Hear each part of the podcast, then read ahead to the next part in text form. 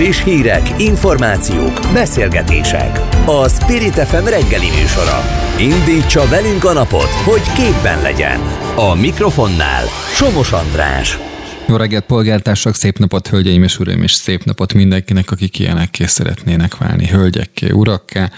Ez itt az aktuál, és ez itt a politikai blokk az első órában mindjárt Hát, azzal hívott fel egy pécsi telefonáló tegnap az ATV műsorában, hogy képzeljem el, hogy az ottani orvosi egyetemen az olajszőkítő nőgyógyász szakot elindították.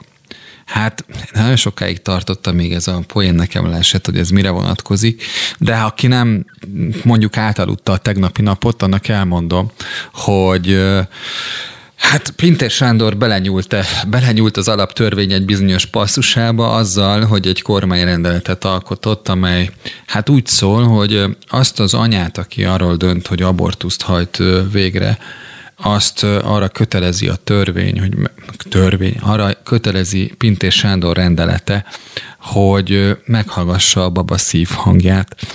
Na most, hát ebben a témában is lesz beszélgetés a műsorban, de itt van velünk Gyöngyösi Márton, és hát arról fogunk vele beszélgetni, hogy az európai porondon mi is zajlik, hiszen a bizottság és a magyar kormány egyeztetéseivel párhuzamosan az Európai Parlament is a jogállamiságot vizsgálja, és hát vannak ukrajnai fejlemények is, amelyekről a képviselő posztolt, úgyhogy a Facebookon, és ezeket fogjuk átbeszélni, mint ahogy átbeszéljük egy elemzővel a Nézőpont Intézettől, amely Nézőpont Intézet jelentős költségvetési támogatásokat kap, hogy hogy is tartanak most a szimpátia szavazások, vagy hát legalábbis a népszerűségi mutatók, amelyben egyébként 7%-os, 7% pontos esés van.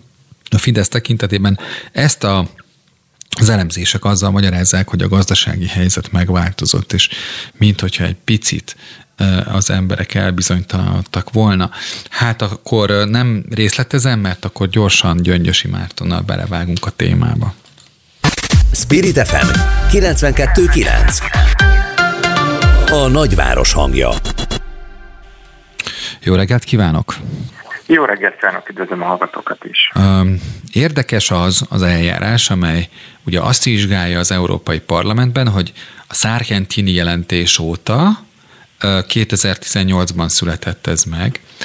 Mi történt a magyar jogállamiság terén? Ugye az Európai Parlament egy bizonyos hölgytagja, mint fő, fő raportőr vagy fő jelentéstevő, azt nézi meg, hogy ő francia-angol, ugye? Igen. Azt nézi meg, hogy, hogy a magyar kormány ezen a téren hogy, hogy teljesített. És hát ezen a héten lenne a szavazás, ugye? Igen, igen. Ma lesz a vita, és lesz róla szavazás is. Úgy van. Mit lehet tudni arról, hogy az Európai Parlament mennyire helyezi rá a nyomást a bizottságra, hiszen arról, arról lehetett olvasni, hogy minthogyha az Európai Bizottság elnökének a pozíciója is attól függne, hogy mennyiben felel meg az Európai Parlament elvárásainak. Ez így van. Ha valaki megnézi azt, hogy az Európai Bizottság a legitimitását honnan nyeri, ugye hosszú-hosszú alkudozások után áll fel a bizottság, ugye minden tagállamnak van, egy, van a bizottságban egy delegált tagja, tehát minden nemzetállam, mind a 27 delegál egy tagot az Európai Bizottságba. Ez ugye az a szerve az Európai Uniónak, amely végrehajt, meg a jogalkotási folyamatot elindítja, tehát nagy alkudozások után ugye föláll a bizottság.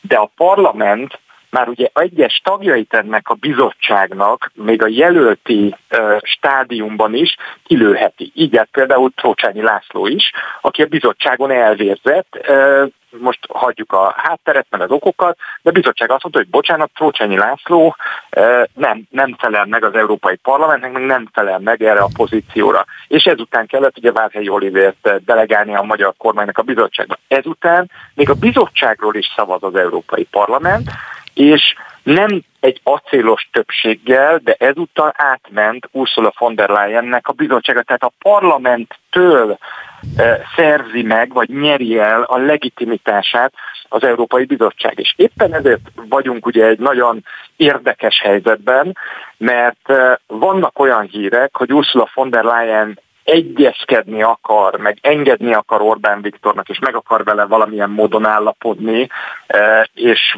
e, ugye itt ez most egy nagyon kritikus helyzet, mert rengeteg pénzről van szó, tehát hogyha a következő hetekben, hónapokban nem sikerül a magyar kormányal egyességre jutni, Magyarország elesik az Európai Uniós forrásoktól, vannak olyan hírek, hogy Ursula von der Leyen engedni akar, e, a parlament viszont nagyon-nagyon határozott ebben a kérdésben, és azt mondja, hogy ha Ursula von der Leyen enged, akkor megvonja tőle a bizalmát, ami azt jelentheti, hogy a bizottság az összeomlik.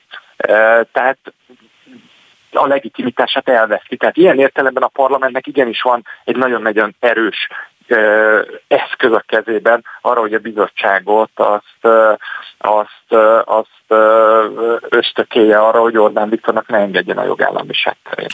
Azt lehetett olvasni a Szargentini jelentés után, de hát ez azért van, mert ugye a magyar sajtó is valahogy úgy oszlik meg, mint a magyar politika, hogy abban olyan dolgok vannak, amik ilyen hajánál fogva előrángatott dolgok, és nem is nagyon megalapozottak. Az a kérdés, hogy ez a jelentés volt-e szerencséje belemélyedni, mennyiben felel meg az általános elvárhatóságnak? Mármint az új jelentés? Igen, a, igen.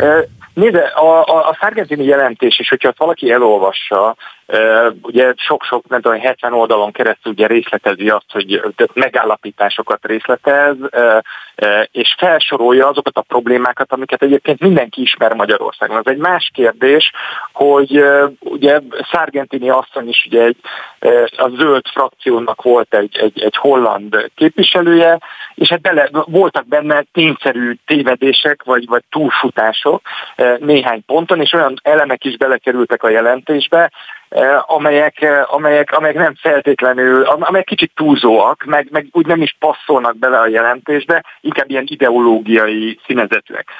Ez mondjuk az egész jelentésnek az egy százalékát teszi ki. Orbán Viktor és a kormánya pedig ebbe kapaszkodott bele ebbe az uh-huh. százalékba, és ezt fújta föl.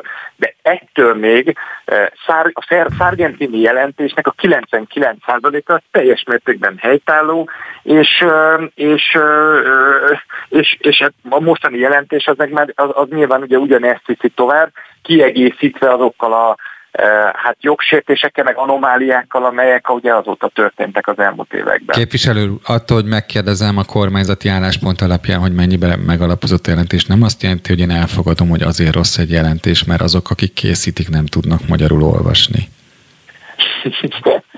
Nézze, a, a, a, a, ugye a, a, a helyzet az az, hogy az Európai Parlamentben ugye képviselők ülnek különböző Európai Uniós országokból, és valamilyen ideológiai csoportot Igen.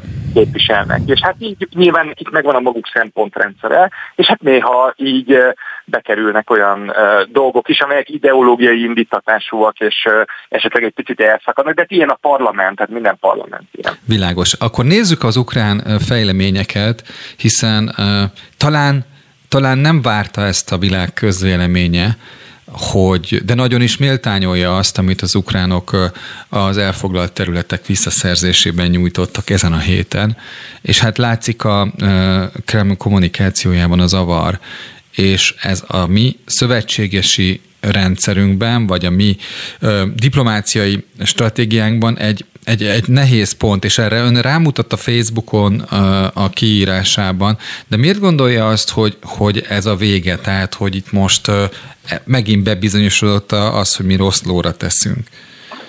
Ez, ez ugye tehát több szempontból is problémás a magyar kormánynak az álláspontja, és szerintem itt azért a, most, most nem, nem, nem arra kellene szerintem kihegyezni a, a, a, a, vélem, a mindenkori véleményünket, hogy éppen hogy áll az orosz-ukrán háború és a konfliktus, hanem, hanem az erkölcsi oldalára.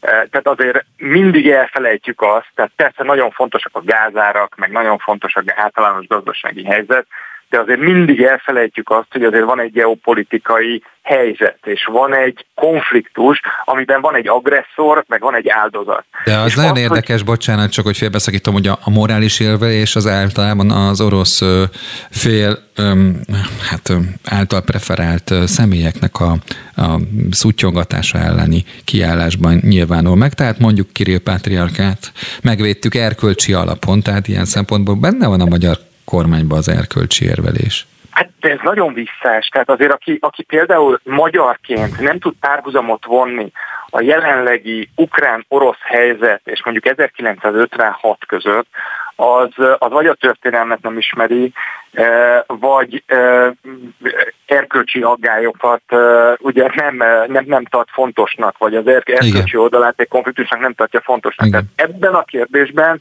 ugye az nem lehet vitás, hogy az agresszor, Oroszország megtámadta és lerohanta Ukrajnát, amelyik a saját szabadságáért víz egy nagyon heroikus küzdelmet.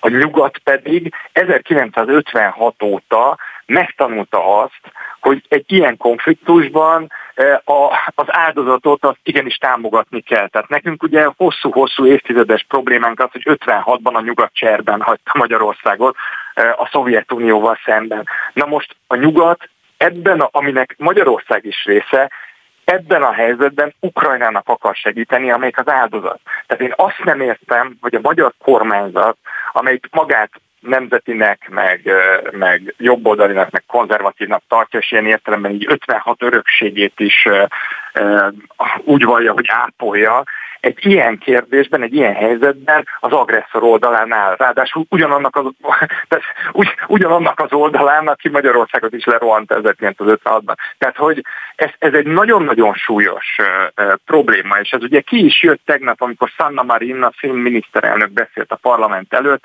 az ukrán konfliktusról, arról, hogy miért kell az áldozatot támogatni az Európai Uniónak és a demokratikus szabad világnak egy ilyen konfliktusban. Erre fölállt Győri Enikő, és beszélt az Európai Uniós pénzekről, hogy ezek miért fontosak, és, és, a, és, a, és a gázáráról. Tehát, hogy olyan, olyan orbító módon kijött a, a különbség a, a nyugat álláspontja és az értékelvű álláspontja és szempontja, illetve a magyar kormánynak a, Eh, hát kis stílűsége és a, a, a, a teljesen rossz erkölcsi pozíció. Záró kérdésem, hogy a ilyen tekintetben, hogyha mondjuk vége van ennek a konfliktusnak, a kárpátaljai magyarságot ki fogja megvédeni? Mert, mert azt gyanítjuk, hogy rajtuk fog lecsapódni ez a, ez a kiállás, kiállás hiány. Hát valóban, e, azért túl sok jó indulatra e, Magyarország Ukrajna részéről nem számíthat a következő évtizedekben. E, ezt a, ezt a kapcsolatot, ezt Ugye új alapokra lehetett volna helyezni ebben a konfliktusban, hogyha Magyarország tudja, hogy pontosan hol van a helye. És én is attól tartok, hogy a kárpátai magyaroknak kell majd egy olyan közegben élniük, amely nem lesz túlságosan barátságos és befogadó velük szemben, illetve Hát ennek még ugye lesz egy olyan oldala is, hogy Magyarország teljes mértékben el lesz szigetelve az Európai Unióban, meg a nyugati világban. Senki nem fogja a rövid időn belül elfelejteni azt, hogy Magyarország hogyan próbálta meg minden eszközzel akadályozni az Európai Uniónak a, a görbülékeny kiállását Ukrajna mellett, és hogyan működött Oroszország falovaként ebben a konfliktusban, trójai falovaként. Gyöngyösi Mártonnak, a Jobbik elnökének, Európai Parlamenti képviselőnek. Köszönöm szépen, hogy itt volt. Köszönöm a lehetőséget. Viszont hallásra. Spirit FM 92.9 A nagyváros hangja Július óta 7% ponttal 47 ra csökkent a kormánypárt támogatottsága, de baloldali ellenzéke így is gyengült a nyár során. Derült ki a Nézőpont Intézet friss közvéleménykutatásából. Azonban, ha most vasárnap tartanának választásokat, azt a Fidesz még így is jelentős előnyel megnyerné. A részletekről Rotyis Bálintal, a Nézőpont Intézet elemzőjével beszélgetünk. Jó reggelt kívánok Rotyis Bálintnak, háló! Jó reggelt kívánok! Egy picit, a, mielőtt belemennénk a számokba, hadd kérdezzem meg, hogy mennyiben érinti ön szerint az európai parlamenti fronton tárgyalható vagy tárgyalandó jelentés a magyar kormány Európai Bizottságos tárgyalásait. Tehát lát-e ennek kapcsán valamilyen összefüggést vagy veszélyt? Tehát, hogy az Európai Parlament álláspontja az mekkora hatást gyakorol a bizottság és a magyar kormány tárgyalására. Igen. Ez a kérdésről Igen. Hát ugye az látszik, hogy nyilván az Európai Parlament igyekszik nyomást gyakorolni a bizottságra.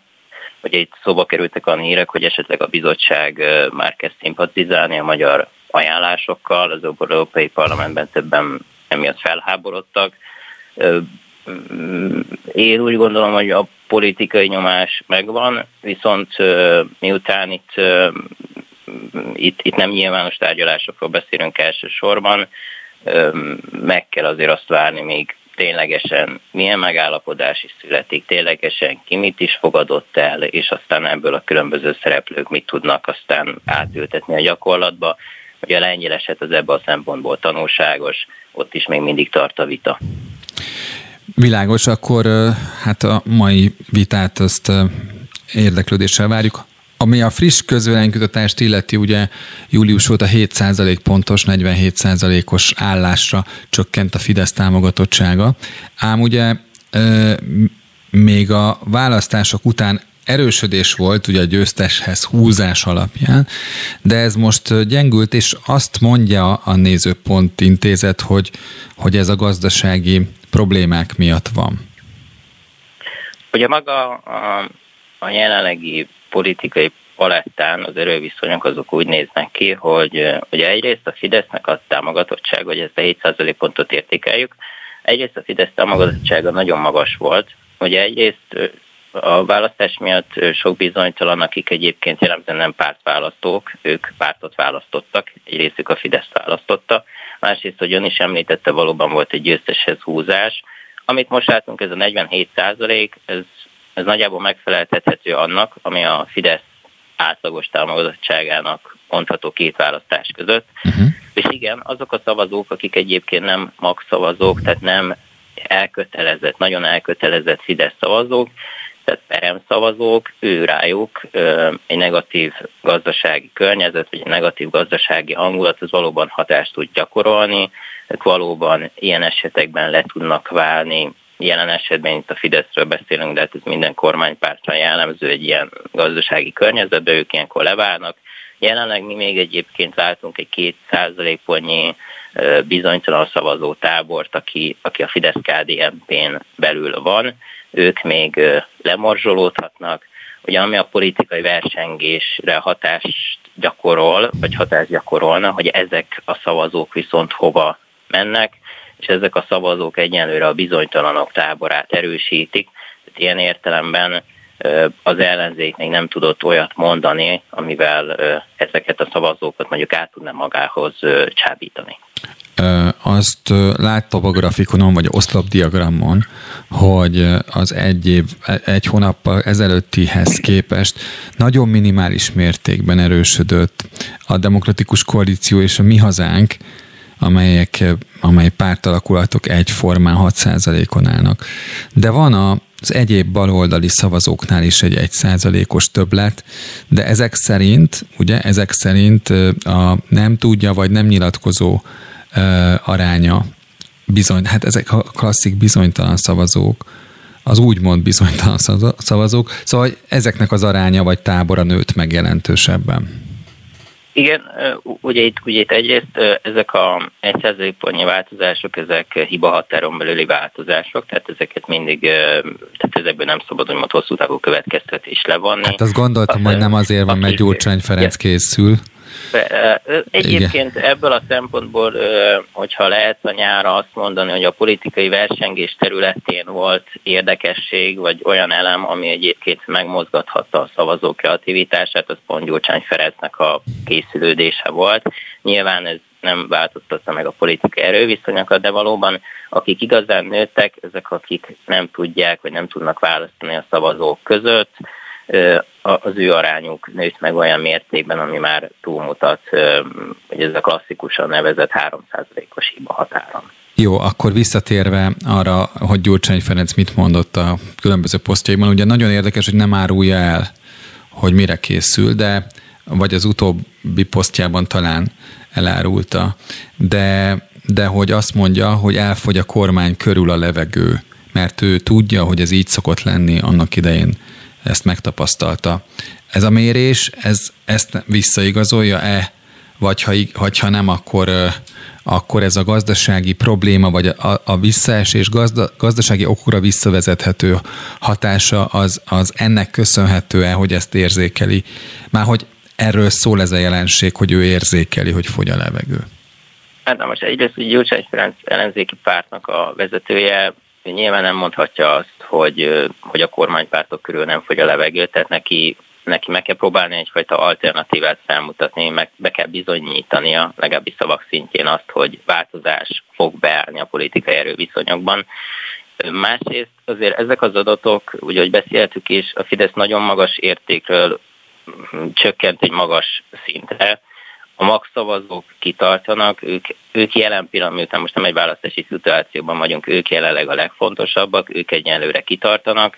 Másrészt az egy Gyurcsány Ferenc tapasztalata, az csak egy válságra, vagy hát amiről ő beszélt, az egy válságra utal, ez a 2008-as pénzügyi válság, azért azóta voltak válságok, ők a koronavírus válságra, ott például a kormánypártok nem buktak, tehát ilyen értelemben az elmúlt 20 évben, hogyha válságkezeléseket nézzük, akkor mind a kormány oldal, mind a mindenkori ellenzék más-más eredményt tudott aztán felmutatni. Ugye 2008-ban az akkor ellenzékben lévő Fidesz-KDNP erősödött meg, került kormányra, a mostani koronavírus válság esetén viszont ez a fajta kormányváltás nem állt elő. Tehát ilyen értelemben akár a múlt tapasztalataiból, akár a jelenlegi közönkutatási adatokból nem lehet előre megmondani, hogy itt most ténylegesen milyen változások lesznek.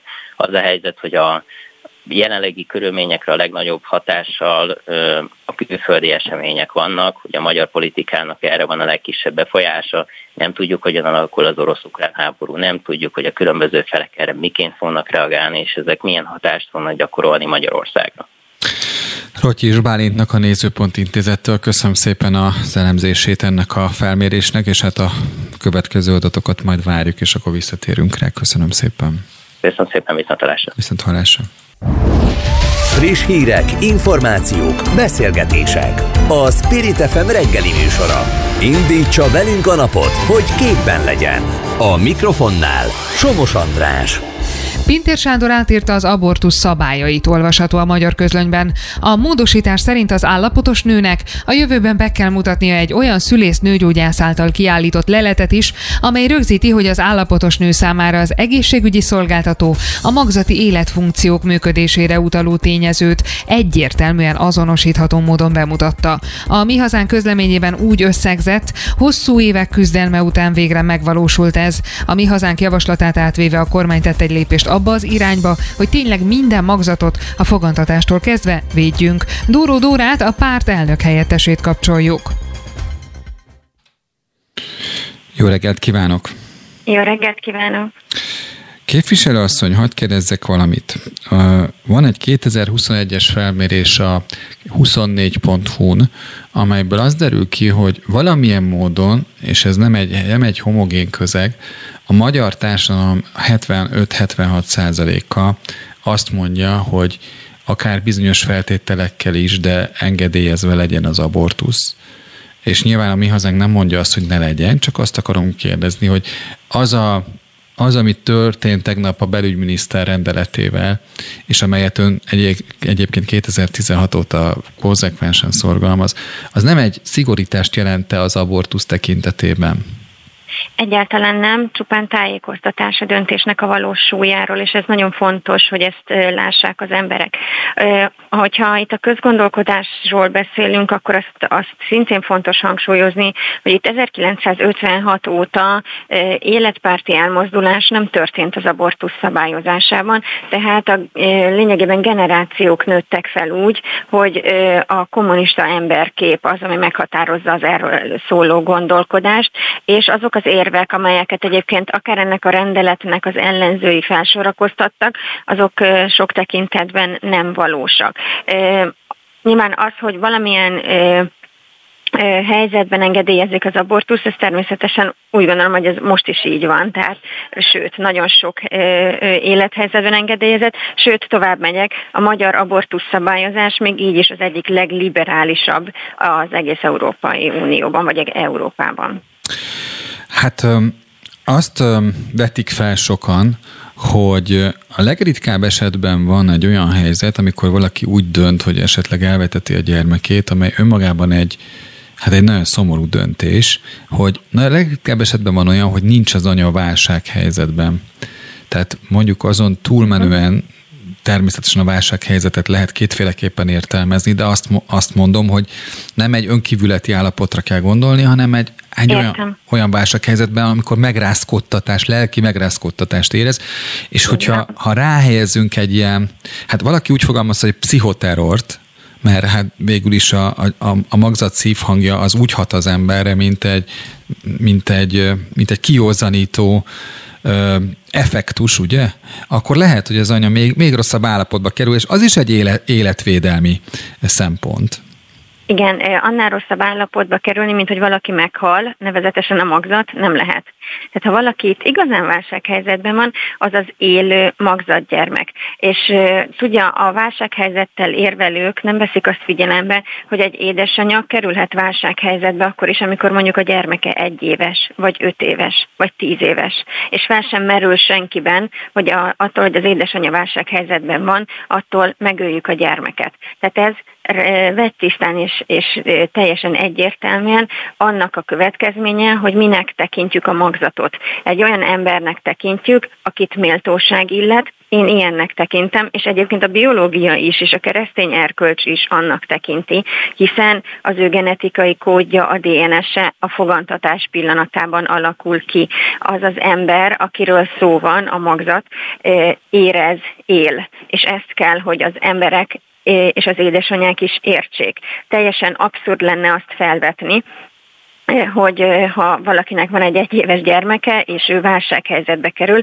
és úgy érzi, hogy nem tudja felnevelni a gyermekét, akkor azt a gyermeket megöljük. És ezért kérdezem én, hogy az miért természetes, hogyha ő még az anya mélyben van, de hát ugyanúgy él, akkor őt minden következmény nélkül, vagy nyilván nem ez túlzás, hogy minden következmény nélkül, de az egy teljesen elfogadott szemlélet, hogy az ő életét kioltjuk.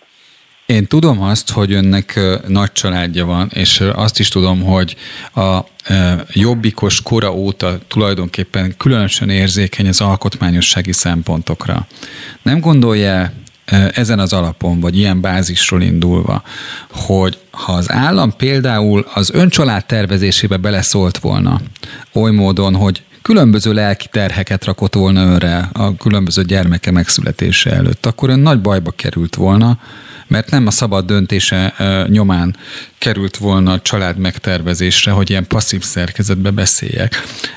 Ez az egyik felvetésem, aztán majd az alkotmányosságit elmondom később, mert ez azért elég kemény így egyszerre.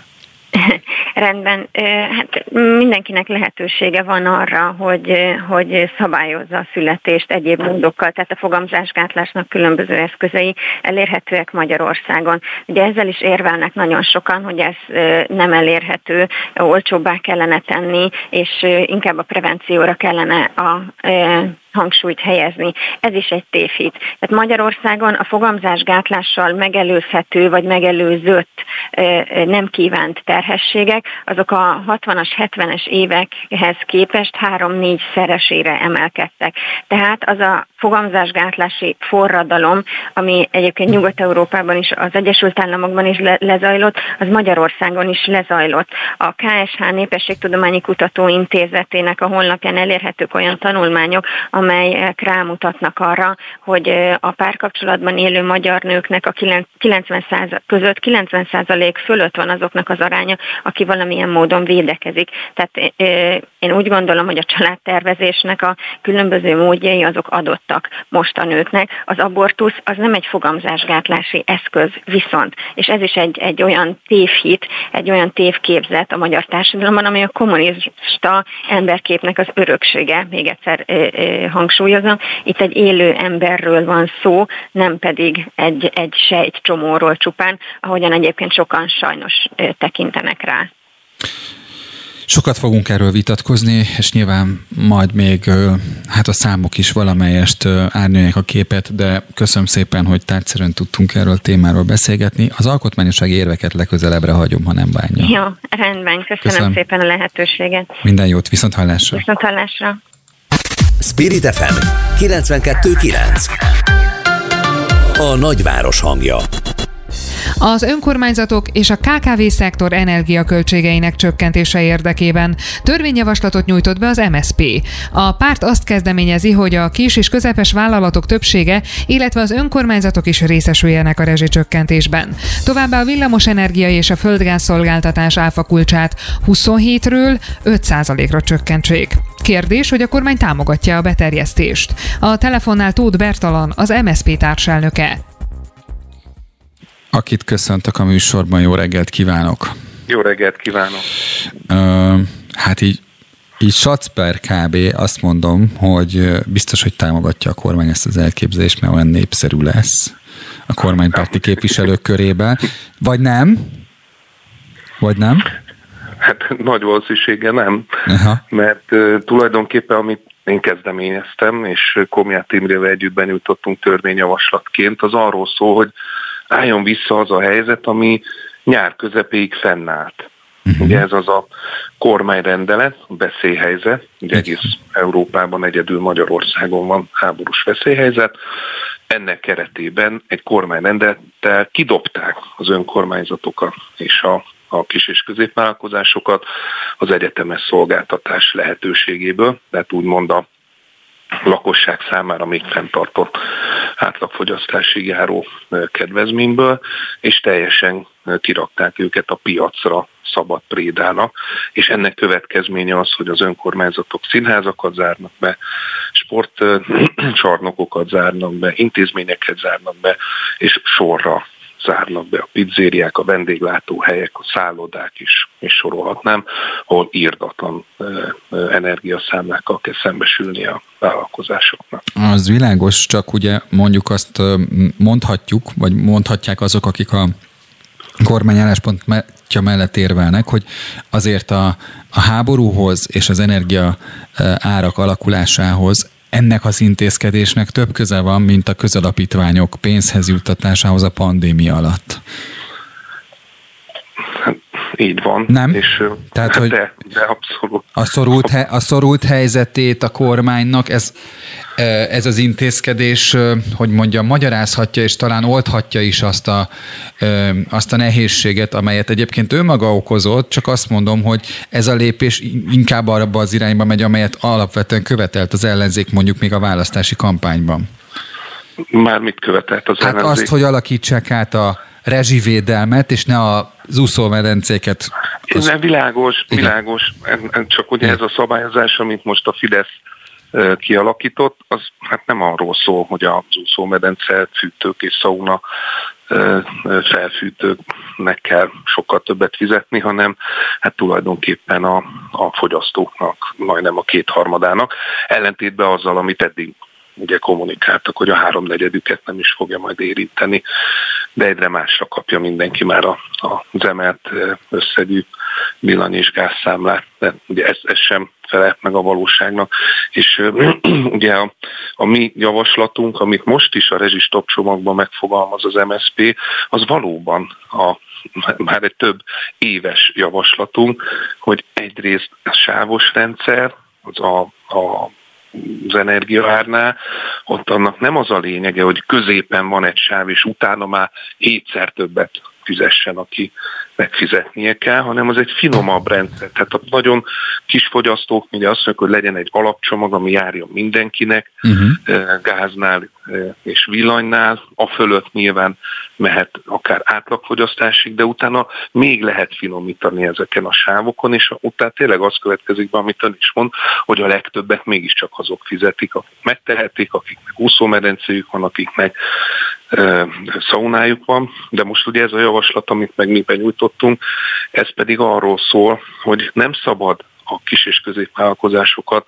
teljesen védtelenül hagyni. Ausztriában úgy oldják meg, hogy úgynevezett ilyen sávos rendszer nem a lakosságnak van, hanem a kisvállalkozásoknak. Uh-huh. A lakosság pedig pénzbeli támogatást kap 100-tól 400 euróig. Miért gondolkodik így az osztrák állam? Azt mondja, nem szűnhetnek meg a vállalkozások, mert az munkanélküliség, az növeli az állam kiadásait, tehát összességében néz egy haszon elemzést, vagy egy költséghaszon elemzést, hogy hoppá, ha megszűnik százezer munkahely, az az államnak sokkal többe fog kerülni, mint hogy most a kis- és középvállalkozások energiaszámláitba besegít. Például, ahogy a Európában rengeteg országban csökkenti az energiahordozók áfakulcsát.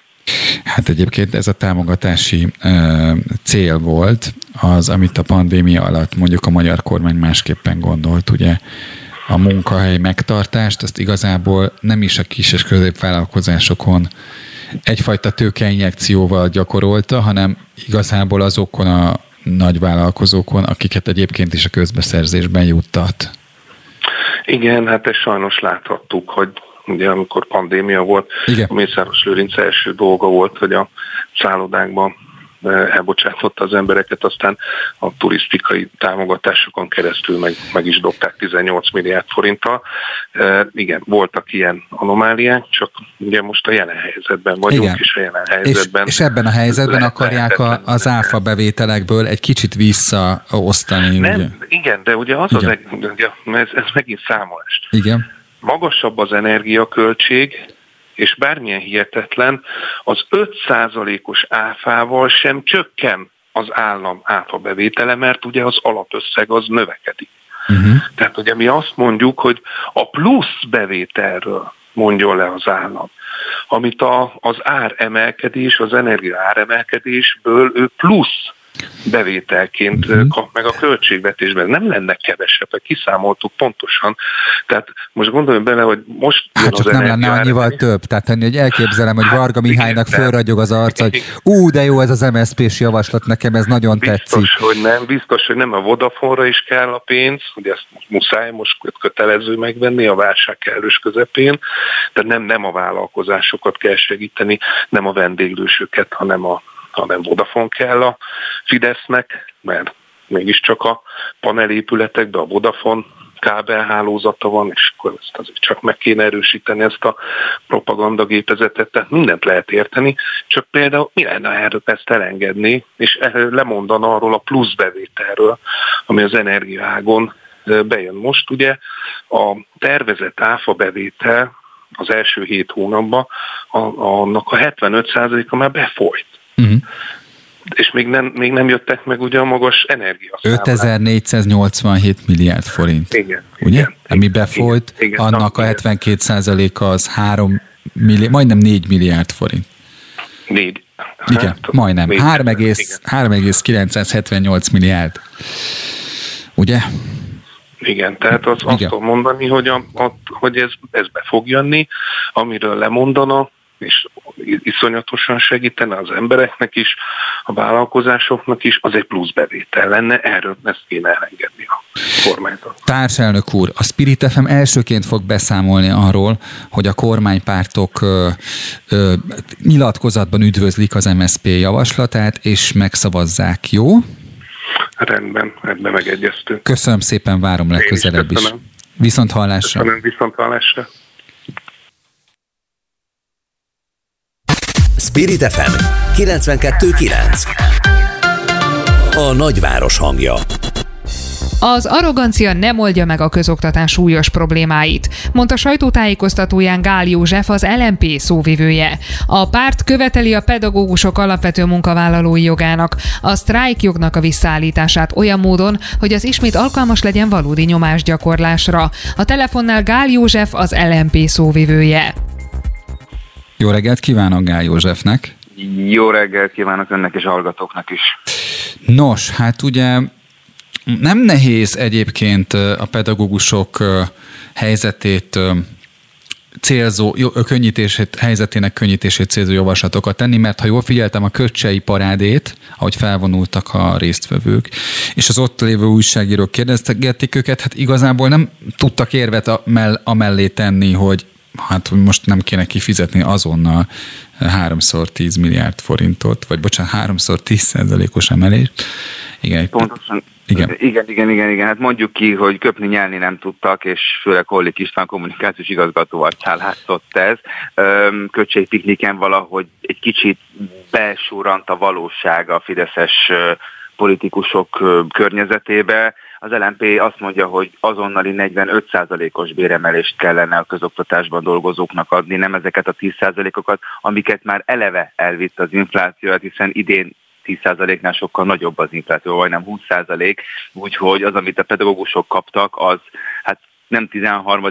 havi fizetés, hanem 11 darab havi fizetést visznek az a 12 hónap alatt. Ez a nagy probléma. És utána mi még azt mondjuk, hogy jövő évtől, de ezt azonnal be kellett volna vezetni, évi kettő emelést kell az inflációhoz igazítva. Januárban és júniusban. Uh-huh. Ezt ők megérdemlik.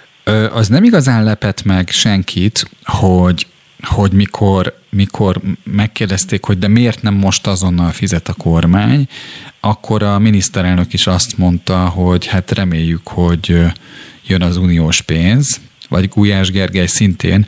És hát Dömötör Csaba is azt fejtegette itt az egyenes beszédben, hogy hát vannak olyan oktatás politikai célok, amelyekkel egyetért Brüsszel, és hogy, hogy azért kell megvárni a pénzeket, mert hogy mert azt a bizottság helyesli, hogy a magyar kormány ezekben a projektekben próbál arról gondoskodni, hogy az oktatásra megfelelő mennyiségű uniós forrás jusson. Hát erről van szó.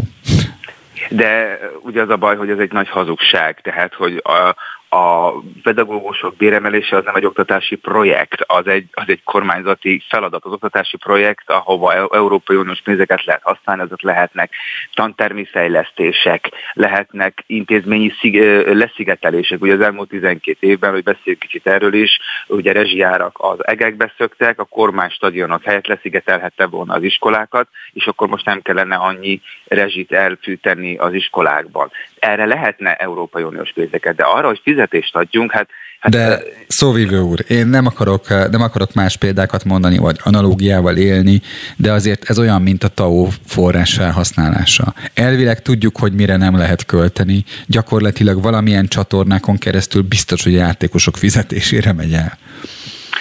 Pontosan, igen, és itt is ez a probléma, hogy a kormány az bárkire mutogathat, Soros Györgyre, az Európai Unióra, bárhova, ezt a kormánynak az adóbevételekből kellene rendeznie. Ma a kormány a legrosszabb munkáltató Magyarországon, és a pedagógusok meg a legnagyobb önkéntesek Magyarországon, mert hogyha megnézzük a fizetésüket, ami átlagban számolva 207 ezer forint nettó, az átlagkereset nettója meg körülbelül 330 ezer forint, akkor ők egy órából 20 percet önkéntes munkában dolgoznak, ezért mondjuk, hogy a kormány a legrosszabb munkáltató, és ezért kellene nekik azonnal béremelést adni. De a, legrossz, de a leg, legjobb, bocsánat, hogy belevágok, az az, amikor helyettesítik a kollégáikat, és ingyen teszik. Tehát Pontosan. Bemennek, és azt mondják, hogy ez benne van a munkakörükben. Hát így van, így van, vagy visszahívják ugye a nyugdíjas pedagógusokat, akik még szeretnének visszamenni, vagy amikor különböző különböző más ö, oktatási intézményekben ö,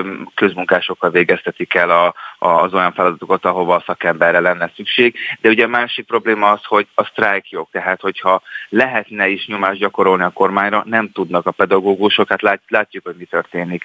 Polgári engedetlenséghez kell nyúlniuk, pont azért, mert a sztrájkot konkrétan a magyar kormány az elmúlt 12 évben eltörölte Magyarországon, nem lehet Hát ehhez képest Dömötör Csaba azt mondta, hogy az utóbbi napokban is sztrájkoltak a pedagógusok. Én nem láttam ilyet, de ő azt mondta, hogy de.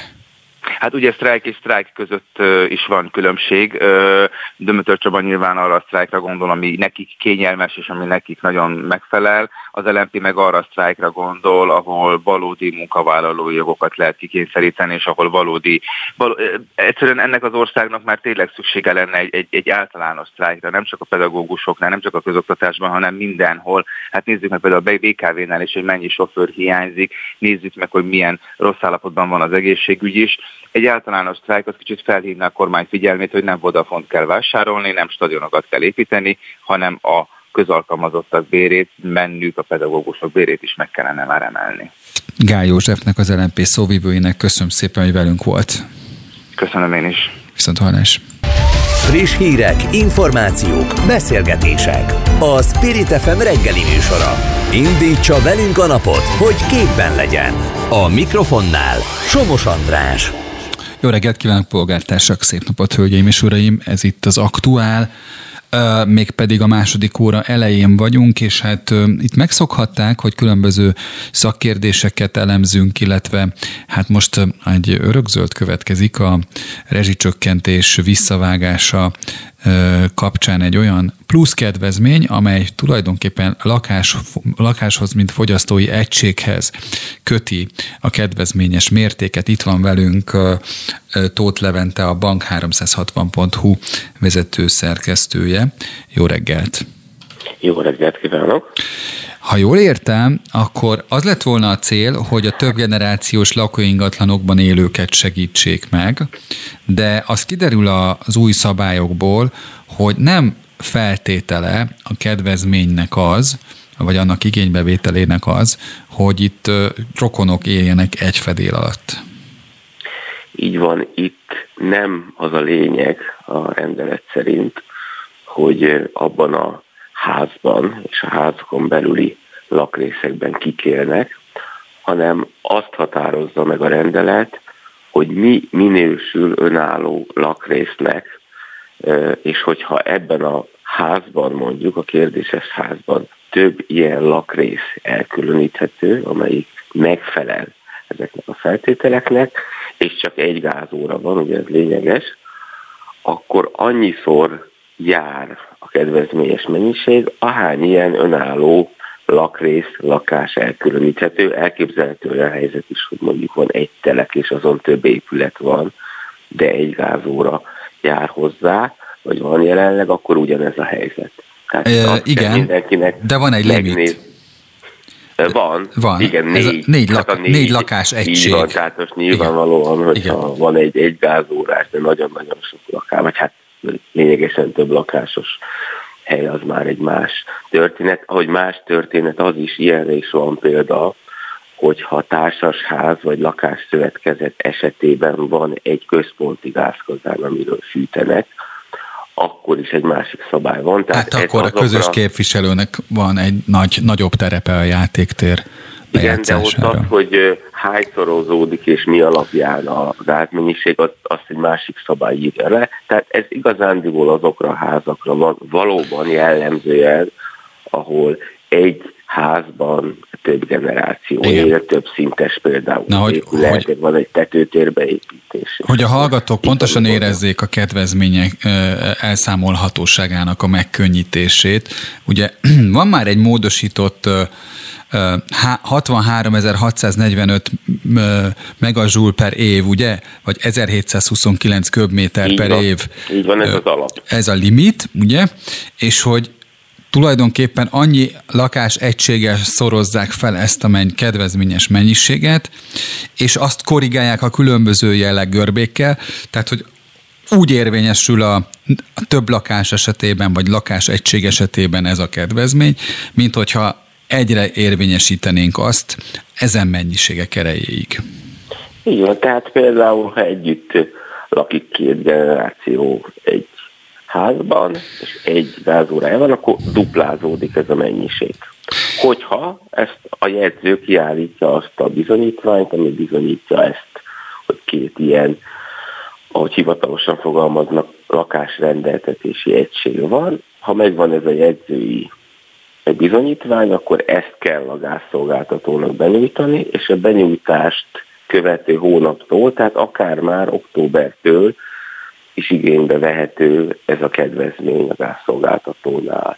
Itt a jegyzőnek 8 napja van, nagyon szoros a határidő a benyújtástól, a kérelem benyújtásától számított 8 napon belül ezt el kell bírálni, Igen. ezt a kérelmet, és hogyha ugye alapos, akkor ezt engedélyezni kell. Tehát még, még simán megoldható, hogy a októbertől, tehát lényegében a fűtési szezon indulásától már igénybe vegyék ezt a plusz kedvezményt. Ugye, hogy a hogy kutatok itt az emlékeimben, hát ugye maximum a sajtóhelyreigazítási eljárásokban van ilyen szoros határidő, szóval, hogy valószínűleg érzékelte a jogalkotó, hogy milyen érdek fűződik ahhoz, hogy a jegyzők azok ne üljenek hónapokat az ügyön. Nyilvánvalóan erről szól, de mit gondol, hogy mennyire lehet ezekkel a kiállított igazolásokkal visszaélni, mert végül is ugye egy, egy elemet véltem felfedezni, ami ennek ellentmond, hogy tehát, hogy nem lesz ilyen tömeges visszaélés, hogy büntető jogi felelősség tudatában kell, vagy vállalásával kell nyilatkozni erről a kérelmezőnek. Hát van még egy tétel, ami, azt, ami miatt meg kell fontolni, hogyha kiderül egy utólagos ellenőrzése, amit kérhet például az energiaszolgáltató, hogy nincs annyi lakóegység, amennyi az igazolásban van, akkor a plusz mennyiséget, amit valaki megkapott kedvezményesen, azt utólag visszamenőlegesen másfélszeres piaci áron kell kifizetnie. Tehát a kockázat az nagy, ugyanakkor azt feltételezhetjük, hogy most olyan mennyiségű igénylés fog rázúdulni az önkormányzatokra, hogy azoknak alig ha lesz még szándék esetén is ideje arra, hogy az összes igénylőhöz kimenjenek, megnézzék azt, hogy uh-huh. valóban olyan lakóegység van, de nem kötelezi a jegyzőt, illetve hát a jegyző ö, irányítása alatt működő hatóságot, önkormányzati hatóságot semmi arra, hogy ezt konkrétan személyesen egy helyszíni ellenőrzéssel megnézze, de természetesen meg is nézheti. Uh-huh de abban én biztos vagyok, hogy az most azért egy nemzeti sport lesz, hogy megnézze valaki, hogy vajon a ő, ő, lakása, háza, független attól, hogy most éle benne több generáció, vagy nem él, az eleget tesz több ilyen lakóegységnek, és akár olyan átalakításokat is végrehajthat, amivel ez egyébként teljesen jogszabálynak megfelelő módon egy több generációs házzá alakítható, hiszen megvannak azok a paraméterek, ezt nem ez a rendelet határozza meg egyébként, hanem ez már létező, hogy mikor is minősíthető valami egy lakásrendeltetési egységnek, tehát minek kell benne lenni, mekkorának kell lenni ahhoz, hogy azt lehessen rá mondani, hogy ez egy önálló lakrész. Így van, ez egy 97-es jogszabály, amely hát mondjuk az összes tevékenységére az embernek szabályokat alkot, és azt figyelembe veszi, hogy milyen emberi tevékenységek végezhetők el négy fal között, ugye? De, de azt mondom, hogy azért ez, ezek nem annyira, nem annyira durva szabályok, tehát lényegében arról van szó, hogy lenni kell egy 8 négyzet, legalább 8 négyzetméteres szobának, kell lenni hát lényegében fürdőszobának, vagy valamilyen fürdőhelyiségnek, WC-nek, a főzést lehetővé tevő térnek, az étkezést lehetővé tevő térnek, és a, a, a raktározást lehetővé tevő térnek, de nem határozza meg ezen felül, hogy akkor most itt ezeknek hány négyzetméteresnek kell lenni. tehát, tehát akár hűtőszekrény is lehet. Hát én azt mondom, hogy ha van, ha van egy nagy szoba, van egy fürdőszoba WC-vel, akkor bizony már ez nagyon közel áll ahhoz, hogy önálló lakóegység legyen, hiszen például lehet egy ilyen amerikai, amerikai konyhás elrendezési szoba is, ugye ez kis lakásoknál egyébként is jellemző, hogy egy térbe lehet a fűzőrész és a lakórész, akkor egy nagyobb négyzetmétert vár el, tehát 30 négyzetméter, ha már 30 négyzetméteres a a lakó tér, vagy ez a lakrész, akkor meg van határozva, hogy azon belül mekkorának kell lenni egy, egy helyiségnek. Tehát nem messze nem teljesíthetetlenek azért akkor a feltételek, hogyha, hogyha a fürdőszoba WC külön meg van oldva. Tóth Leventének a bank 360.hu vezető szakszerkesztőjének nagyon köszönöm, hogy segített értelmezni ezeket a szabályokat. Köszönöm szépen. Viszont hallásra. Spirit FM 92.9 A nagyváros hangja Vendéglátóhelyek ezrei zárhatnak be az energiaárak emelkedése miatt, írta meg cikkében az Index. Egyre több vendéglátóegység fejezi ki gondjait és kilátástalanságát a meghatszorozódott, tízszereződött energiaárak miatt. Milyen helyzetben van az ágazat? Milyen kiútban bíznak a szolgáltatók? Ezekről is kérdezzük Kovács Lászlót, a Magyar Vendéglátókipar Testületének elnökét.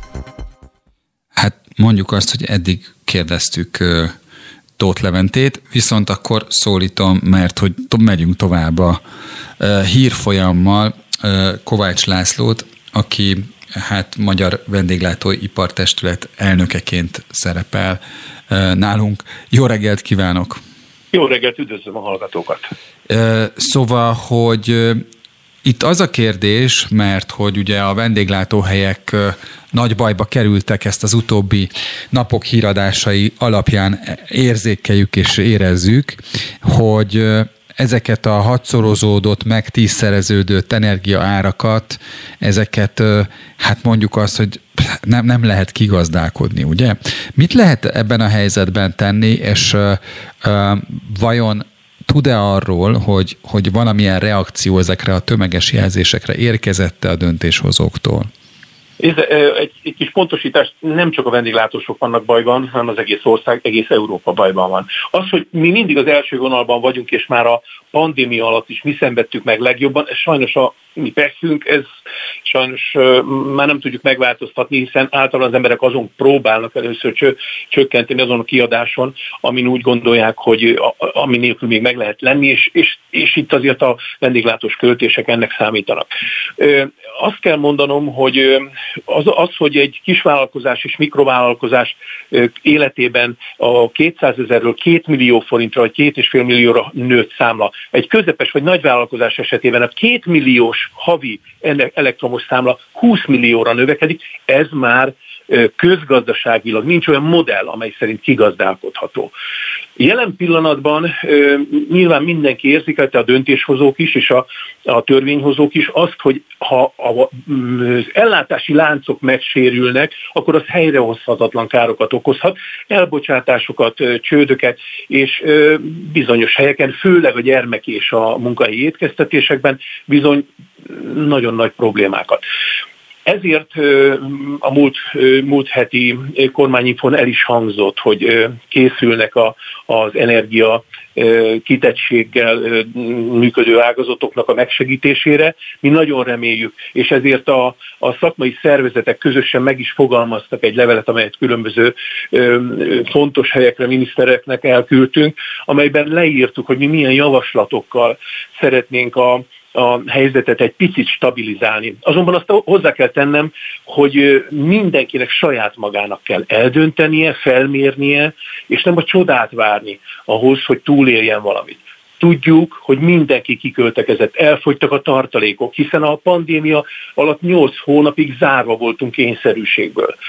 Jelen pillanatban tehát úgy szaladtunk neki ennek a következő nagy probléma halmaznak, ennek a, ennek a háborús konfliktus következményének, hogy semmiféle tartaléka nincs már a vendéglátós társadalomnak. És hozzá kell tennem, hogy a 90% a mikrovállalkozás a vendéglátósoknak. Mm-hmm. Ez azt jelenti, hogy 10 fő alatti állományi létszámuk van.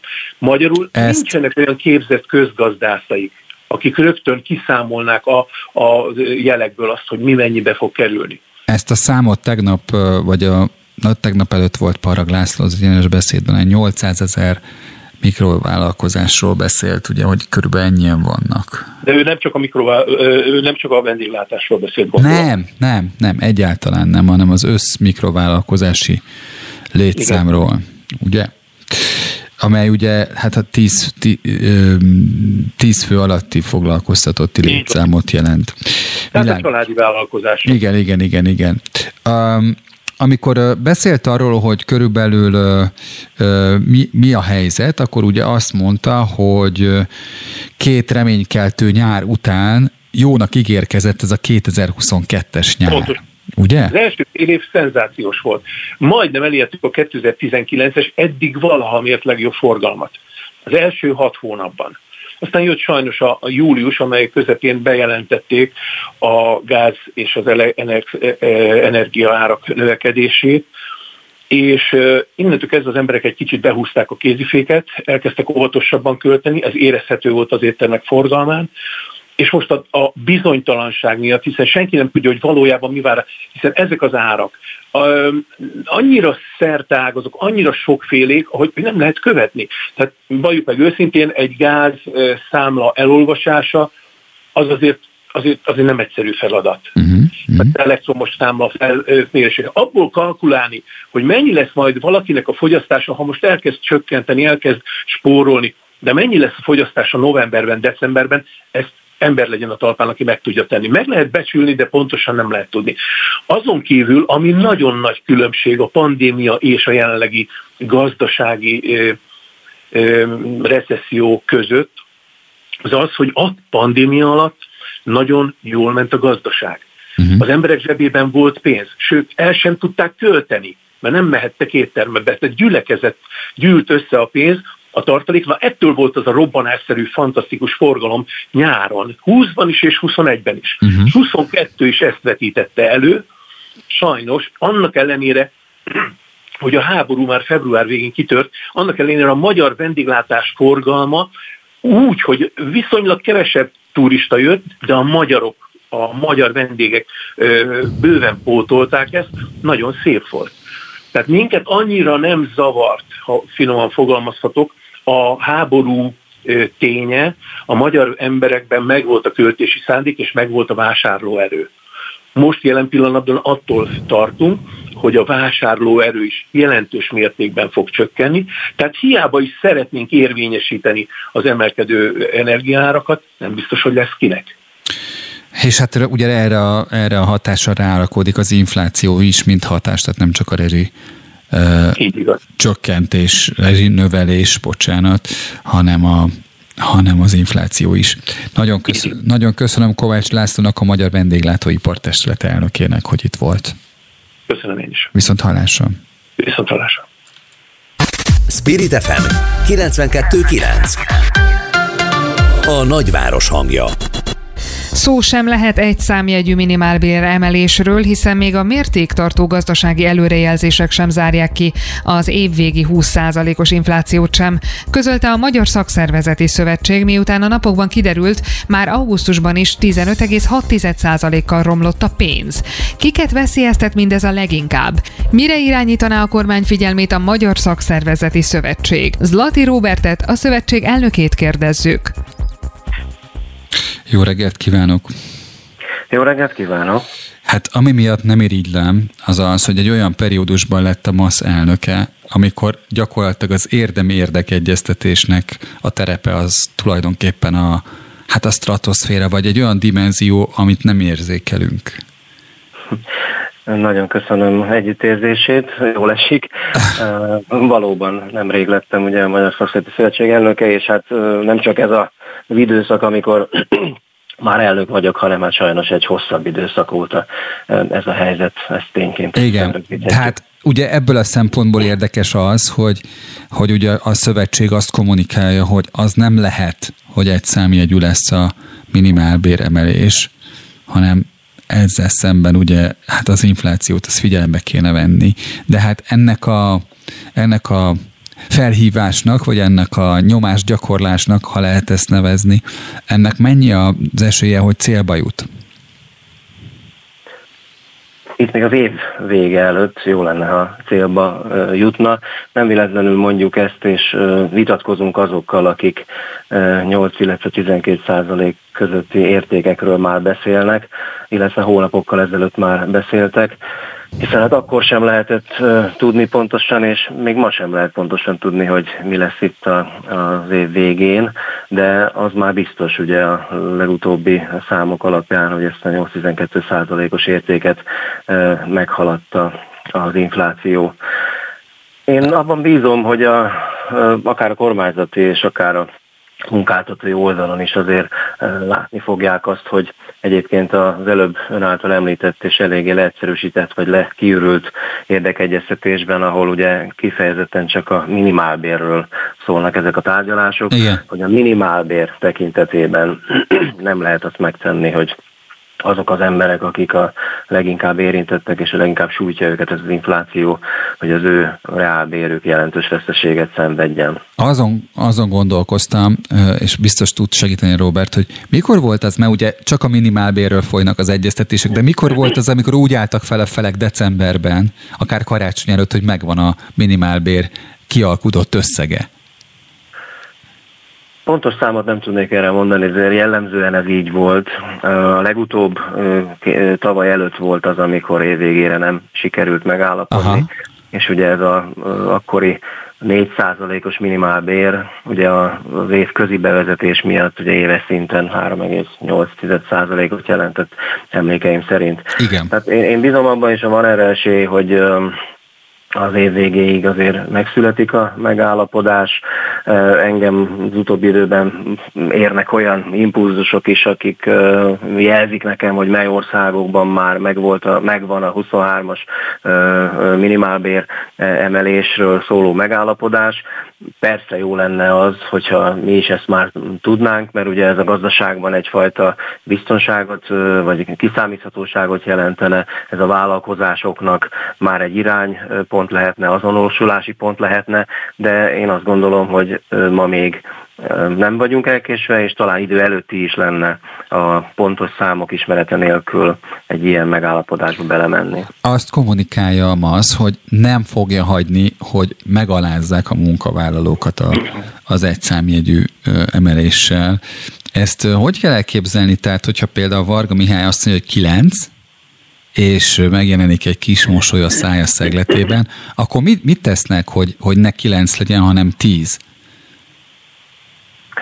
Hát nem fog mosolyogni, nem fog viszont mosolyogni, azt gondolom, hogy most arcot kell vágnunk, és nem csak nekem, hanem szerintem a tárgyalasztalnál nagyon sokaknak.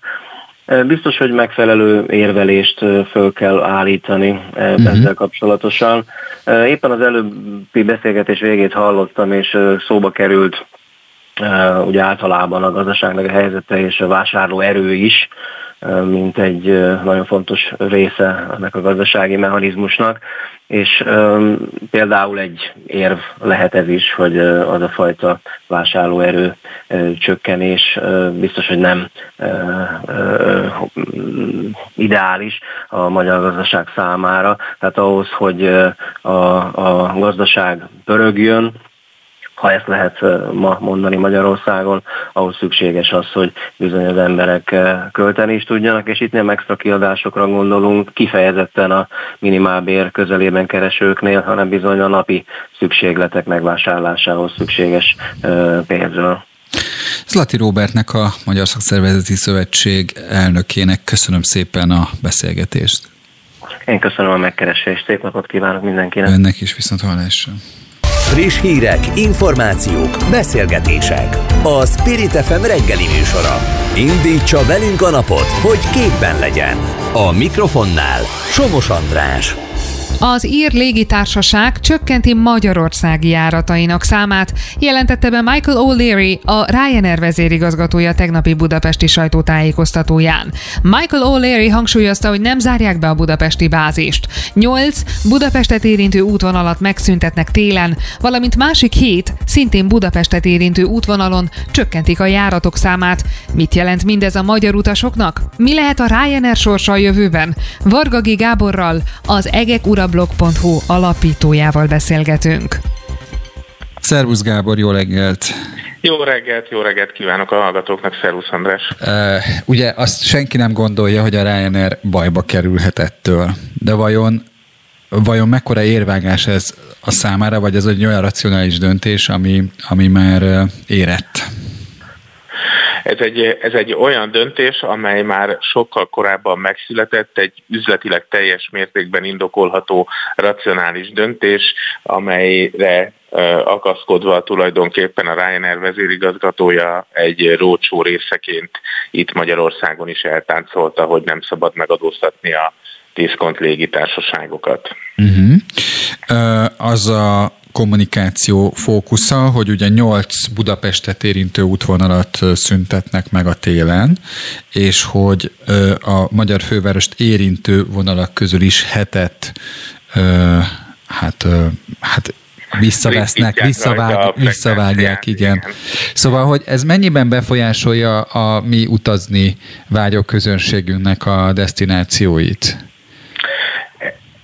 Ez a nyolc útvonal bezárás, erről a döntés igazolhatóan sokkal korábban megszületett, mint tegnap, hiszen már a foglalási rendszerekben körülbelül két hete látható, hogy télen nem közlekednek ezek a vonalak. Egyébként ebben Kuana, Slapperanta, Bormó, Krakó, tehát olyan, olyan útvonalak vannak, amelyeknek az üzemeltetése a téli időszakban egyébként is minimum nullás, de lehet, hogy egy picit veszteséges, vagy éppen egy nagyon picit nyereséges, tehát, tehát ezen se nem ezen nem, nem áll és nem bukik semmi. Valójában a Ryanairnek egyébként is az a stratégiája, hogy a flottája körülbelül 10%-át télire egész egyszerűen leállítja, mert olcsóbb a gépeket tárolni, mint közlekedtetni, pilótát, személyzetet fizetni rá, stb. stb.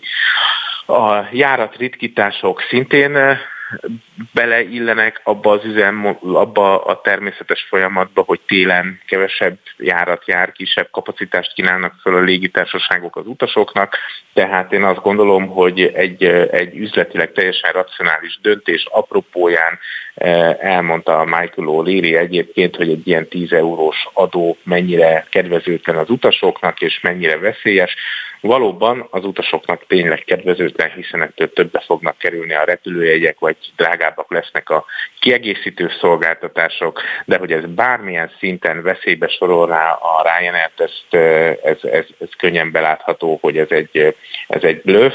Már csak azért is egyébként, mert Michael O'Reilly azt is elmondta, hogy az adót már pedig át fogják hárítani az utasokra, tehát mondjuk egy adó, amit kivetnek, de áthárítják az utasokra, az semmilyen módon nem tudja megborítani egy cégnek a gazdálkodását, no pláne nem egy olyan cégnek, amelyik egyébként több mint 300 repülőgépet üzemeltet, és ebből 8 van a budapesti bázison. Akik csak a, a magyar kormány és a vezérigazgató csörtét figyelték, azoknak nyilván az, az volt az érzésük, hogy azért jön most Budapestre, hogy bejelentse, hogy na jó, akkor ide se jövünk többet, mint Csipovicsné a, van benne valami paródiában. De... Igen, csak olyat ritkán szoktak bejelenteni, hogy na, itt sem keresünk több pénzt. Igen, szóval, hogy de hát aki ismeri a, az ágazat működését, az tudta, hogy ezért nem jövünk el sajtótájékoztatót tartani.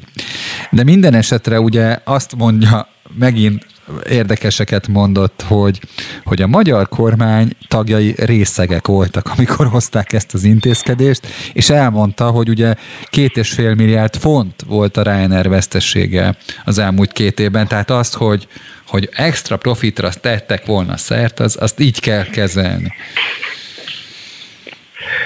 Az valóban egy adószakmai kérdés, vagy tekinthetjük üzleti kérdésnek is, hogy hogyan nevezünk egy adót, ami egy tulajdonképpen egy szektoriális adó. Nyilvánvalóan jelen pillanatban a nem létező extra profitot azt nem lehet megadóztatni. Egyébként a Covid előtt azért ezek a légitársaságok nagyon masszív profitra tettek szert. Számomra az extra profit, mint fogalom nem nagyon létezik, de tudom, hogy ebben én tévedek, hiszen már az Európai Unió illetékesei is használják a, az energiaszektor viszonylatában. Én egyébként azt gondolom, hogy ha az extra magas nyereséget szeretné egy kormány megadóztatni, akkor azt társasági nyereségadóval szokták igazságos módon. Visszatérve a légitársaságok által fizetett adóra, teljesen egyértelmű, hogy itt nem az extra profitot adóztatják meg, hanem egy olyan kört adóztatnak meg, amelynek ha van pénze az utazásra, akkor nyilvánvalóan belefér nekik még az a plusz 10 euró, vagy ha EU-n kívülre utaznak, akkor körülbelül 25 euró. Nem hiszem, hogy ez egy szakmai kérdés, én nem is szeretek igazából erről hosszasan gondolkodni, hogy most akkor ez létező vagy nem létező profitot adóztatnak meg, mert itt nem a profitot adóztatják meg, hanem az utasokat. Világos. A záró kérdés, hogy kell értékelni ezt a 300 millió forintos bírságot, amit kapott a cég? A 300 millió forintos bírság egyébként a Ryanairnek nagyon sok üzletpolitikai gyakorlata miatt indokolt lenne, éppenséggel az adó áthárítása szerintem nem a legjobb alapja ennek a bírságnak, hiszen a Ryanair az általános szerződési feltételeiben teljesen világosan fogalmaz évek óta az ilyen adók tekintetében. Igen. Én egyébként azt gondolom személy szerint, hogy a ezek a diszkont légitársaságok nem csak a Ryanair, sok más gyakorlatuk miatt büntethetők lennének, akár ennél sokkal nagyobb összegekre is. Teszem azt a, az élőtelefonos ügyintéző hiánya, a csak emeddíjas számon tudok kommunikálni a légitársasággal, ott hagyjuk az utasokat, nem biztosítunk az ott hagyott utasoknak semmilyen asszisztenciát. Igen. Tehát meg, a, meg annyi dolog lenne, ami miatt egyébként meg lehet őket fogyasztóvédelmileg büntetni, Hát ez most így sikerült Gábor, a magyar hatóságoknak. Biztos, hogy beszélünk még ezekről a kérdésekről, hiszen azért az a, az a cél, hogy minél olcsóban utazzunk a repülőkkel, az továbbra is egy preferált cél marad, és azok, akik értenek hozzá, mint például te is, hát az ő szakértelmük felértékelődhet a jövőben is, vagy legalább olyan értékes lesz, mint eddig. Köszönöm. Megtisztelő szavaidat, nagyon köszönöm. Köszönöm, köszönöm Gábor. Szia! Szia! Spirit FM 92.9 A nagyváros hangja Elérkeztünk a műsor adott pontjához, amikor egy kicsit focizunk. Uh, hát na, én nem tudom, hogy számodra Áron, szervusz, jó reggelt, mert hogy köszön, reggelt. köszöntöm Takács Áront a Tribün uh, műsor hát egyik szerkesztőjét, hogy nem tudom, hogy számodra a tegnapi BL forduló milyen meglepetéssel szolgált, de az biztos, hogy így látatlanba a Brűzs diadalát említem amely ugye 4 0 diadalt jelent a Porto felett, amely nem egy rossz csapat. Hát a Porto nagyon sok kiváló játékos nevet már ki, és tavaly onnan a Luis Diaz igazolt a Liverpoolba, úgyhogy a Porto egy nagyon jó színvonalat képvisel, még akkor is, hogyha... Hogyha Luis Diaz visszaesett egy picit, igen. Nem minimálisan, de szerintem egyébként meg abszolút beleillik a Liverpoolba. Persze, hozzá azt a szintet, amit, amit elvártak tőle. A Liverpool teljesít most egy kicsit alul, meg arról is egyébként érdemes majd beszélni, de ha már Brüzs, akkor nézzük meg a DK Talárét, aki most a AC Milánba igazolt, egy nagyon tehetséges fiatal belga srác, aki már nagyon fiatalon, 16-17 évesen kezdő volt a Brüsszbe, és alapembernek számított, és a belga bajnokság annyira nem nevezhető gyengének, hanem a top ligák után azért ott a legjobb közép-európai, európai ligákban mindenképpen benne van, és a Brüzs teli van fiatal játékosokkal, tehetséges játékosokkal, úgyhogy ők be tudnak meglepetést okozni, és és itt azért ebben a BL-ben, amikor nagyon-nagyon sűrű a naptár, rengeteg mérkőzése lesz a csapatoknak a világbajnokság miatt, mert ugye ezt most télen fogják megrendezni Katarban, biztos vagyok benne, hogy a nagyok is többe fognak botlani.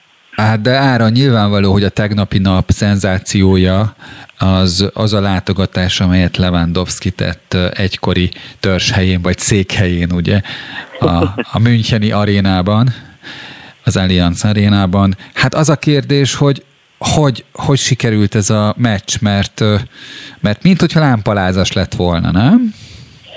Jó kérdés, hogy Lewandowski esetében beszélhetünk erről, mert szerintem nem. Ő megnyert mindent, ő a klasszis csatár, nem hiszem, hogy ő lámpalázas lett volna. Azban sokkal érdekesebb, hogy ő nagyon-nagyon sok időt eltöltött a Bayernben, és ha valaki valamelyik csapat, valamelyik szakmai stáb ismeri az ő játékát, na akkor az ott Münchenben van, és lehet, hogy fel tudtak állni egy olyan taktikával, fel tudták készíteni a védőiket, akik szintén a játékosok ismerik Lewandowski-t, hogy tudják, hogy hogyan kell rajta védekezni, mik a gyengeségei, mi, hogyan lehet megnehezíteni a, a játékát, és szerintem ebből a szempontból nagyon jól fel tudtak készülni. A Barcelonában pedig ő még próbál beilleszkedni. Jól sikerült, jönnek a gólok, de nagyon sokat igazolt a Barcelona, és szerintem ez volt az igazi első komoly felmérőjük, és azért látszik, látszódott a mérkőzésen, meg akkor is, hogyha első fél időben jól építette fel magát a Barca, hogy a Bayern München azért egy sokkal készebb csapat, meg meg ők még előrébb tartanak abszolút az építkezésben. Az, hogy a Barcelonának mert mennyire szimpatikus az építkezése, az szintén egy újabb történet lenne. Uh, ne beszéljünk erről a meccsről többet, csak egy, egy aspektusát hadd emeljem ki. Ugye Mané a, a, azzal viccelődött egész héten, hogy Müller nehogy passzoljon Lewandowski-nak. Ez szerintem egy nagyon vicces elem ebben a meccsben. hát igen. Mert ugye, hát nem, nem is tudom, hogy hány évet húzott le tényleg, és minden rekordot megdöntött Lewandowski a Bayernben. De nyergeljünk át egy másik meccsre, ugye, amely ma fog következni. Ez pedig ugye a, a három magyart foglalkoztató Lipcsének a fellépése, ugye a Madriddal szemben. Real Madriddal szemben. Hát Szoboszlai Dominiknak szerintem jól jött egyébként nagyon az edzőváltás, mert ugye az első fordulóban egy nagyon-nagyon komoly pofonba szaladt bele a Lipcs, és engem egy kicsit meglepve is. Nem vagyok benne biztos, hogy kapkodva, de engem meglepetésként ként ért az, hogy edzőt menesztettek. Az egy jó kérdés, hogy milyen folyamatok zajlottak az öltözőben, vagy akár az edző és a vezetőség között, mert például a Tukerről tudjuk, hogy összeveszett az új amerikai tulajdonossal. A Chelsea-nél. És a Chelsea-nél, igen, és és ott például ezért volt az, e, az edzőváltás. Hát itt ez a nagy, nagy vereségek időszaka volt most a Lipcsénél. Hát így van, és Szoboszai Dominiknak még nagyon nehéz, nehéz helyzete van, mert Kunku és Dani Olmó játszik a posztján, és szerintem mind a kettő egy egészen nagy tehetség, már, már, már azt mondom, hogy közel vannak ahhoz, hogy világklasszisként tudjuk őket említeni. Szóval oda beférjen Dominik nagyon-nagyon nehéz. Edzőváltással hétvégén kezdő lehetőséget kapott a, a Dortmund elleni rangadón, és egy hatalmas gólt lőtt gólpaszt is adott Willi Orbánnak, úgyhogy Szoboszlai Dominiknak nagyon fontos lenne, hogy a Bundesligában, a Bajnokok Ligájában minél több percet kapjon.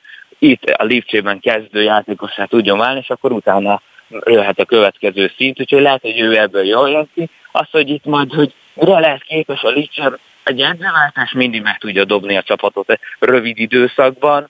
Lehet, hogy most még ebből profitálhat a Lipcse, meg a Real Madridnak is sűrű a, a programja, aki Áncsonotti ennyire nem szokott, mm, nem szokta forgatni a játékosokat. Kíváncsi vagyok arra, hogy mekkora lehetősége lesz a, a Lipcsének, de szerintem megvannak a játékosaik ahhoz, hogy egy olyan taktikával álljanak ki, ami működhet a Madrid ellen. Áron, úgy tudom, hogy neked most órád lesz, úgyhogy el is köszönök tőled, Rendben. Természetesen Gulácsi Péternek, Vili Orbánnak és Szoboszlai Dominiknek szorítunk, még akkor is, hogyha vannak köztünk Real Madrid szurkolók, úgyhogy ez, ez ilyen lesz ma. Így van, én nem tartozok, nem tartozok a Madrid szurkolók közé, úgyhogy mindenképpen a magyar játékosoknak szorítunk, és nagyon jól látni, hogy ilyen magas szinten játszanak már magyar futbolisták újra. Köszönöm szépen az értő elemzést, Áron. Én is nagyon szépen köszönöm. Szép napot neked, minden jót, szia! Nektek is, sziasztok! Böngésző. Mivel foglalkoznak a vezető internetes portálok? Hogyan találnak egyes híreket? Mire kattintanak a legtöbben? Böngésző. A Spirit FM reggeli műsorának online lapszemléje. Címlapsztorik, értekezések, izgalmas információk. Böngésző egy vallomással tartozom. Nem tudom, hogy jobban szeretem-e a most, mostani blokkot a foci és blokknál, de az biztos, hogy ez az egyetlen alkalom, amikor élőadásban beszélgethetek a szerkesztőmmel, Somodi Solymas Eszterrel. Itt van már velünk Eszter, és biztos, hogy érdekes híreket hozott az online világból. Így van, és azt is megszokhatta, ha én érkezem, akkor az első szemezgetett hírem sport szokott lenni, hogy éppen sikerült találnom, és a 168.hu-n találtam egy olyat, Na. hogy rakéta vetővel lőttek a pályára egy foci meccsen. A horvátországi megye kettőben sem egyszerű az élet, videó került elő arról, ahogyan egy szurkoló rakéta rakétavetővel lő a pályára mérkőzés közben, megnéztem a videót, valójában tényleg egy hatalmas rakétavetővel lőnek. Az esetek kapcsolatban a megyei rendőrség azt közölte, annak ellenére elrendelték a nyomozást, hogy a Plitvicei foci csapat elnöke szerint erre nem is lenne szükség, hiszen régebbi videóról van szó, de ugye ez most látott napvilágot. Na, oh. hát egy kis érdekesség, hogy vannak, vannak még ilyenek is. Aztán gyorsan megyünk tovább, hát ugye bár a te szakmádhoz passzoló hírrel is érkeztem. Képzeld, hogy a népszava.hu olvastam, hogy idéglenes átadási letartóztatásba került a veronai busz tragédiát okozó sofőr. V. János jogerősen hat év börtönre ítélték Olaszországban, és olasz lapértesülésekre hivatkozva még múlt hét szombaton Magyarországon vették őrizetbe. A veronai ügyészség augusztusban nemzetközi elfogató parancsot adott ki a férfi ellen, ennek köszönhetően vették őrizetbe Magyarországon múlt, múlt szombaton, és egy hét múlva kiadják Olaszországnak. Igen, ez a nemzetközi bűnügyi jogsegély keretében történik, amikor átadják a végrehajtást egy egyébként uniós tagállamban meghozott ítélet alapján. És még két rövid, ám de fontos és érdekes hírrel érkeztem. A házipatika.hu-n olvastam azt, hogy egy hazai használt autókereskedés menő sportkocsit ajánlott fel az országos mentőszolgálatnak, de sajnos a fenntartása többe kerülne, mint ahány életet mentenének vele. Egy eladhatatlan Lamborghini-t adtak, adtak volna át a mentősöknek, hogy az autópályán gyorsabban odaérjenek a balesetekhez, de hát ugyebár ennek a fenntartása nem egy olcsó történet, Viszont, hogyha lenne, aki megfinanszírozza ennek a fenntartását, akkor lehet, hogy ez nem egy rossz hír, és egy nem vidám, ám bár annál sokkal szomorúbb hírrel érkeztem. Hosszú betegség után meghalt Wittner Mária, 1956-os halára ítélt, korábbi országgyűlési képviselő.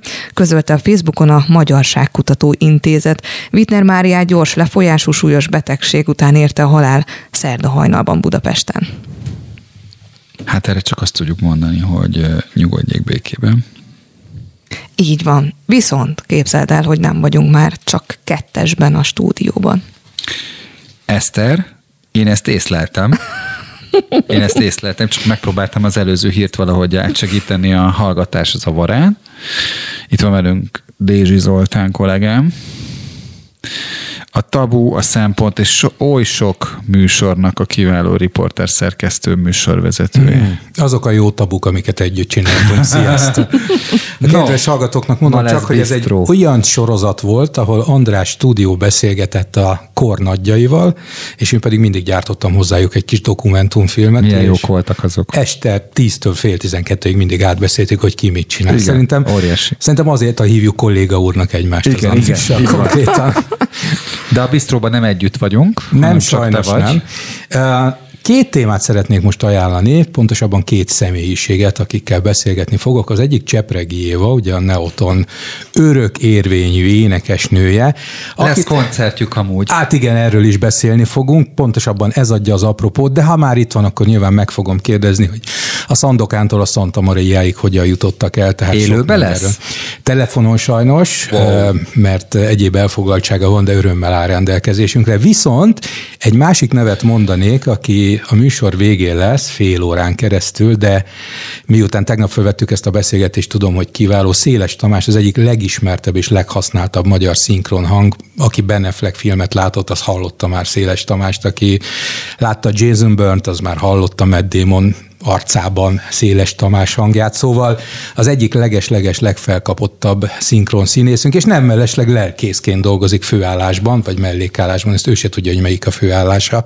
Hogy jön össze ez a két dolog, és tényleg olyan keveset keresnek a szinkron színészek, tehát egy csomó olyan kérdést föl fogok tenni neki, ami szerintem érdekes. Egyébként pedig, ha van szép hangú magyar szinkron színész, akkor szerintem ő abszolút benne van a top háromba, szerintem Szabó Sipos, Barnabás és Kautsky Armand mellett, de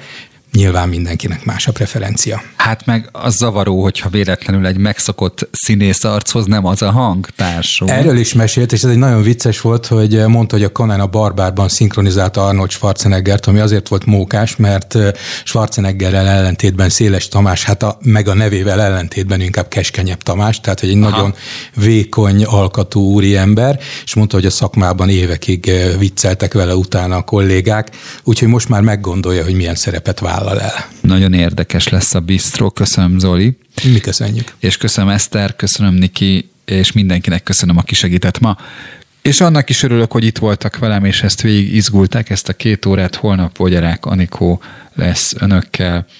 Természetesen várjuk önöket szeretettel. Viszontlátásra. Hallásra.